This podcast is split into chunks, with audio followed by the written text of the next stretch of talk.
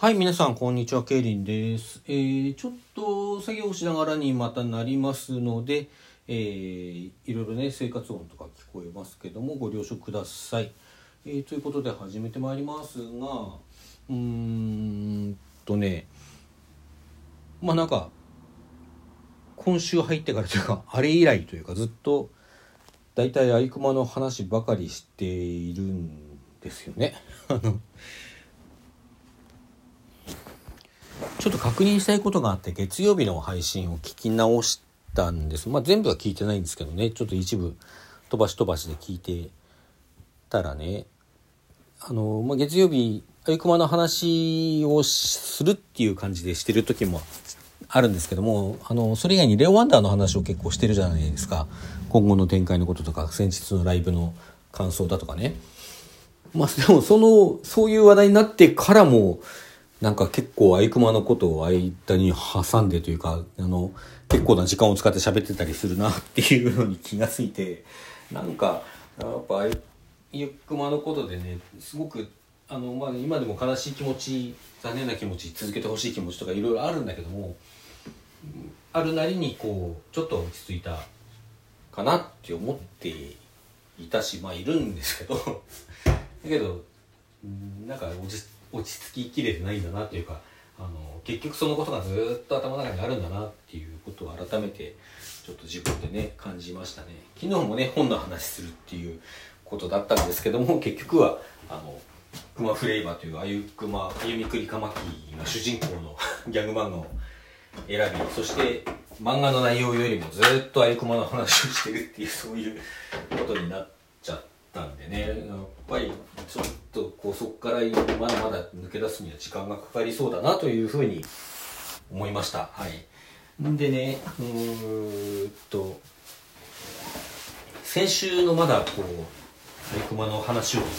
イクマの話とアイクマの解散の話を知ってまあ1時間おきぐらいに泣いてたようなあの2日間2日3日ぐらいそんな感じだったんですけどね。その最中にね私こうある人と連絡を取ったんですよ。そのある人っていうのはまあ元カノなんですけども、まあ、元カノって言っても特にこうそのわだかまりがあるということではなくてむしろこうちょっと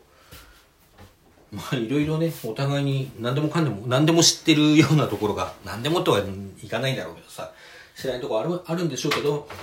まあいろいろ今更秘密にすることもねえやって感じであの何でも話せる間なんで割とこうなんかね人に言えないようなことがあると連絡を取ってお互いにこう向こうからも連絡が来たりする。そういう感じの、まあ、友達付き合いをしてる相手なんですけども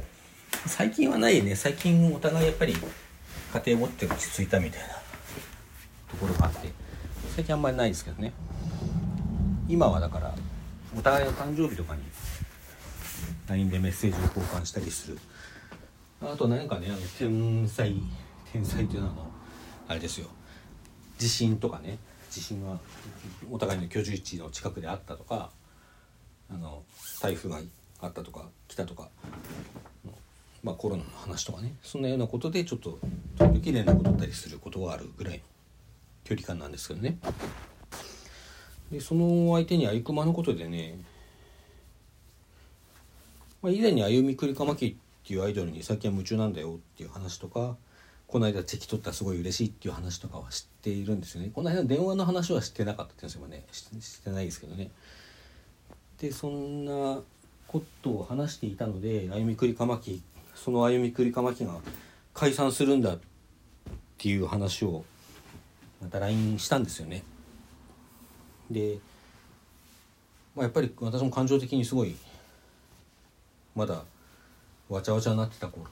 にその感情に任せてあのメッセージを送ったので例えばその何ですか？こんなに悲しい思いさせるくらいならこんなに夢中にさせないでほしかった。とかあそ,、まあ、そう思っちゃうんだ。そんなこと思いたくないのにっていう話とかね。あとあの本当は笑って頑張れ。これからも頑張ってねって送り出してあげたいけどそんなことは無理だできない。あのだって言ってほしくないもん。続けてほしいもんっていうことを書いたりとかしたんですよね。まあそれに似たようなことをこの配信とかねツイッターとかでも言ってるんですけどもまあいろんなところに向けてねそれを吐き出したかった言いたかったんだろうなっていうふうに思ってたんですね。で返事がさい、まあ、何回かに分けて分けてっていうかこっちも何回かに分けて送ってるので、うん、いくつか来てまあ一言ずつでしたけどね。うんそら残念だねとか。辛いねとかそういう相づちみたいな返事とか来てたんですけども、うん、中にあゆくまもケリンを悲しませ悲しませたいと思ってる思ってるわけじゃないはずだよって言ってくれてて。まあねそれはあのなんならケイリンというまたぎ一人のまたぎのことを認識してるかどうかもわからないわけなんでねまあそれは抜きにしてもまたぎがあのみんな悲しませるの分かってて辛いって栗花さんもね書いてたし、まあ、そうだよなって思ったんですよね。でしばらくしてだいぶ落ち着いてきてからさちょっとあなんかあいつにもメッセージ送っちゃったなみたいなことを考えててね。ふっと気が付いちゃったことがあって。あのこんなに悲しい思いさせるくらいならこんなに夢中にさせないでほしかったとかあの笑って送り出したいけどそんなのできない無理だな。だって行かないでほしいっていうこととかってさこれやあの時に、まあ、あの時っていうのは要するに彼女に振られた時私振られて別れたんですけどね。その時に彼女に言いたくて言えなかった言葉だなっていうことに気がついちゃったんですよ。あ俺だからだからあゆくまのことわざわざ彼女に LINE したのかと思ってね。そしてまた同時に、まあ、これは自分のことじゃないんでよく分かんないしあのその彼女の心理としてね当時の当時に俺に言いたかった言葉が出たっていうよりも彼女はそういう時にそういう考え方をする人なんだっていうふうに思ってるんですけどもあの何かっていうとあゆくまもケイリンを悲しませたいと思ってるわけじゃないはずだよ。これが当時の彼女の真意でもあったのかなと思って。悲しませたくはなかったんだなって思ったんですよ。まあでもそうだよねっていうのはそのすごい険悪になって別れたっていう感じではないので。うん、まあ、やっぱり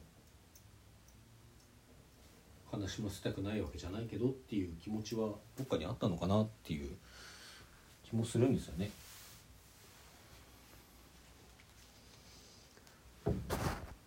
まあ分かんないけどね俺のことなんか心底どうでもよくなってたのかもしれないしねそれはあのー、私彼女じゃないんで分かんないんですけどね。うんまあ、だけどなんかそういうふうに思えてさストンと思えてなんかねあのー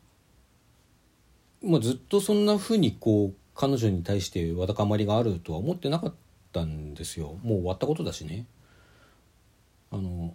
まあ、当初はその振られてしばらくの間はうんなんか